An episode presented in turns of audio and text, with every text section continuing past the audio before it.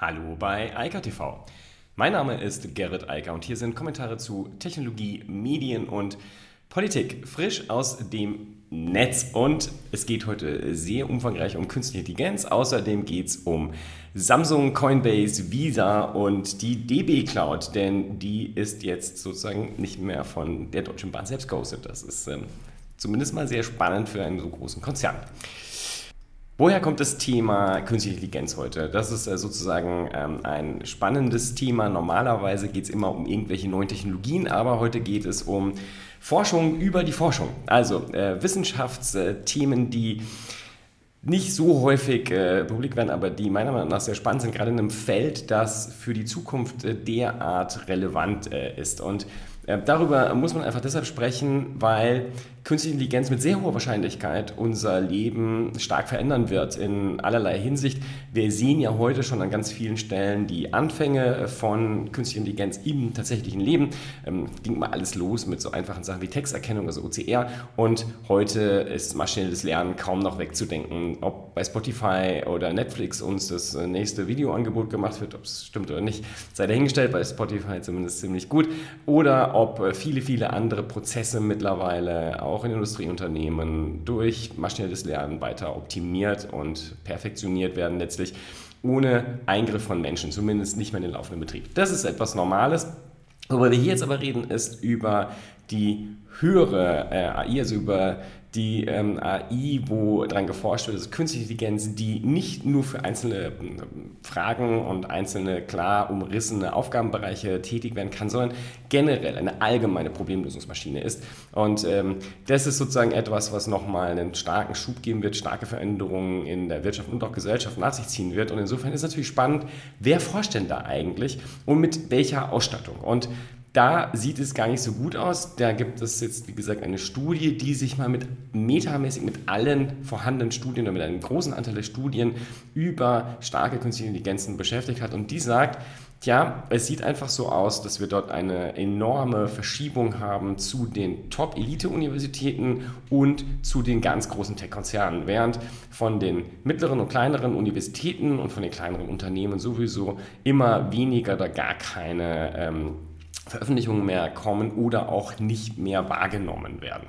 Und Nochmal, das ist halt ein gesellschaftliches Problem, denn wenn die, das Wissen über künstliche Intelligenz, vor allem über höhere künstliche Intelligenz, sich an wenigen Stellen komplett fokussiert und an anderen nicht mehr ankommt, dann wird die Wahrscheinlichkeit, dass daraus gesellschaftliche und auch wirtschaftliche Ungleichgewichte entstehen, natürlich immer und immer größer. Insofern ist das eine sehr spannende Frage, wie man dieses Problem auch perspektivisch auflösen kann. Da gibt es auch ganz interessante Ansätze zum Beispiel das Unternehmen gezielt mit, äh, mit kleineren Forschungseinrichtungen, kleineren Universitäten kooperieren. Aber ich denke, das sollte forciert werden. Wir reden jetzt hier vor allem über die USA, aber ähm, wir haben die gleiche Situation ja auch hierzulande. Und vor allem sehe ich immer folgendes Problem, wenn ich mir überlege, mit welchen gigantischen Investitionen China, also staatlich, äh, in dem Bereich KI-Forschung unterwegs ist und das dann vergleiche mit dem, was hier so in Deutschland und Europa passiert, dann ist die, das Ungleichgewicht, was da auf uns zurollt, ähm, ziemlich groß und ziemlich absehbar. Und insofern ist das etwas, worüber meiner Meinung nach viel mehr geredet werden sollte. Gestern hat Microsoft Quartalsergebnisse äh, berichtet wurde dafür dann sozusagen mit dem Gesamttrend am Markt abgestraft, was, äh, naja, schade und unfair ist, aber so ist das halt. Ähm, gestern Nacht hat dann Samsung Quartalszahlen geliefert und das sieht in der Börse im Moment auch noch nicht so richtig schön aus. Sind die gestern auch sozusagen mit abgestraft worden für das gesamte, die gesamte Unsicherheit, die durch die Corona-Pandemie immer noch hervorgerufen wird und natürlich die US-Wahl, die kurz bevorsteht. Ähm, Samsung hat ein phänomenales Ergebnis hingelegt, das äh, beste bisher für ein Quartal in der Unternehmensgeschichte. Und auch hier ist es wie bei Microsoft nicht weiter verwunderlich. Äh, Samsung ist auch ein Profiteur der Pandemie, der Krise. Natürlich haben Leute bedingt durch Homeoffice oder bedingt auch durch das äh, private Interesse mehr Technologie gekauft, ob vom Fernseher über ähm, das Smartphone bis zu Computern. All das verkauft Samsung und natürlich wurde das verstärkt nachgefragt. Während und auch jetzt direkt im Anschluss an die Pandemie, also zumindest im Anschluss an den Lockdown, der ja im Sommer geöffnet wurde, eigentlich in allen, also zumindest zurückgefahren wurde in allen Ländern und jetzt ja gerade wieder stärker zunimmt. In Deutschland haben wir ja ab dem 2. November wieder einen weitgehenden Lockdown, der halt Gastronomie, Freizeit und so weiter betrifft, aber diesmal nicht die Unternehmen. Nichtsdestotrotz werden gerade auch die Unternehmen gebeten, stärker ins Homeoffice zu gehen, soweit das möglich ist und halt die Mitarbeiter nicht ins Büro zu rufen. Ich glaube, diese ähm, Bitte ist gar nicht mehr erforderlich, denn die meisten Unternehmen haben ihre zumindest mit denen ich zu direkten Kontakt habe, haben ihre Mitarbeiter bisher eh nur sehr bedingt zurück in die Büros gelockt oder locken können. Denn die meisten Mitarbeiter sind mit der Situation im Homeoffice zu arbeiten sehr, sehr zufrieden und wollen das insofern auch gar nicht aufgeben. Profiteur nochmal, klar, auch Samsung. Hier ist nicht das Thema Cloud ähm, im Vordergrund, sondern wirklich das Thema Gadgets, Technologie und insofern, ja, spannendes Thema. Und das nächste Thema muss ich jetzt mal kurz anders aufbringen, weil ich die Nachricht gerade nicht äh, äh per, äh, zur Verfügung habe. Aber ähm, Coinbase ähm, hat äh, eine Kooperation mit Visa ausgedehnt und das habe ich gar nicht mitbekommen. Beziehungsweise ich bin mal überrascht von der Nachricht, dass es die Visa Debit Card, die es in Europa schon seit letztem Jahr gibt mit Coinbase, jetzt erst in den USA auch gibt. Das ist ähm, faszinierend. Ich habe nicht, äh, es ist auch keine Erklärung, warum das jetzt in den USA erst kommt, aber jedenfalls ist sie jetzt verfügbar. Das heißt, ab jetzt können auch die Coinbase-Kunden in den USA eine Visa-Card beantragen. Ähm, die europäischen Kunden konnten das schon lange und haben die schon längst und können schon damit bezahlen.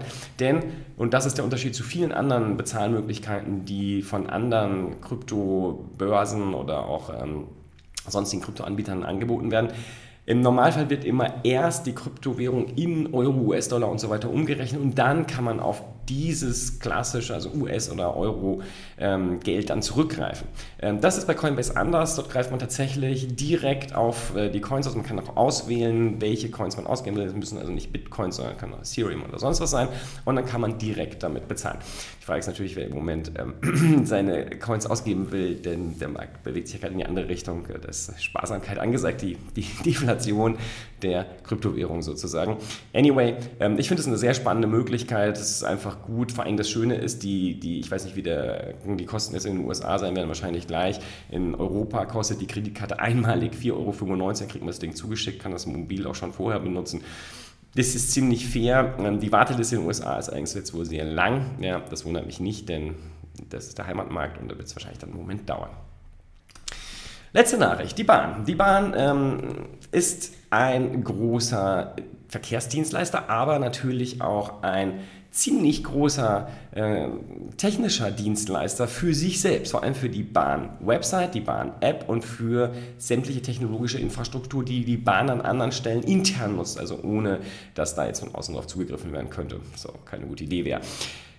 Nichtsdestotrotz, ähm, das ändert sich gerade massiv, also zumindest die Art, wie die Computerleistungen bereitgestellt werden. Und das ist ähm, für so einen großen Konzern schon interessant, was da jetzt gemacht wurde. Es ist auch gerade in Deutschland immer noch hoch umstritten, aber die Bahn hat ihre in der Spitze 8000 Server abgeschaltet. Die sind weg ähm, und äh, raus aus dem System und man greift aktuell komplett auf Amazon AWS und Microsoft Azure zurück.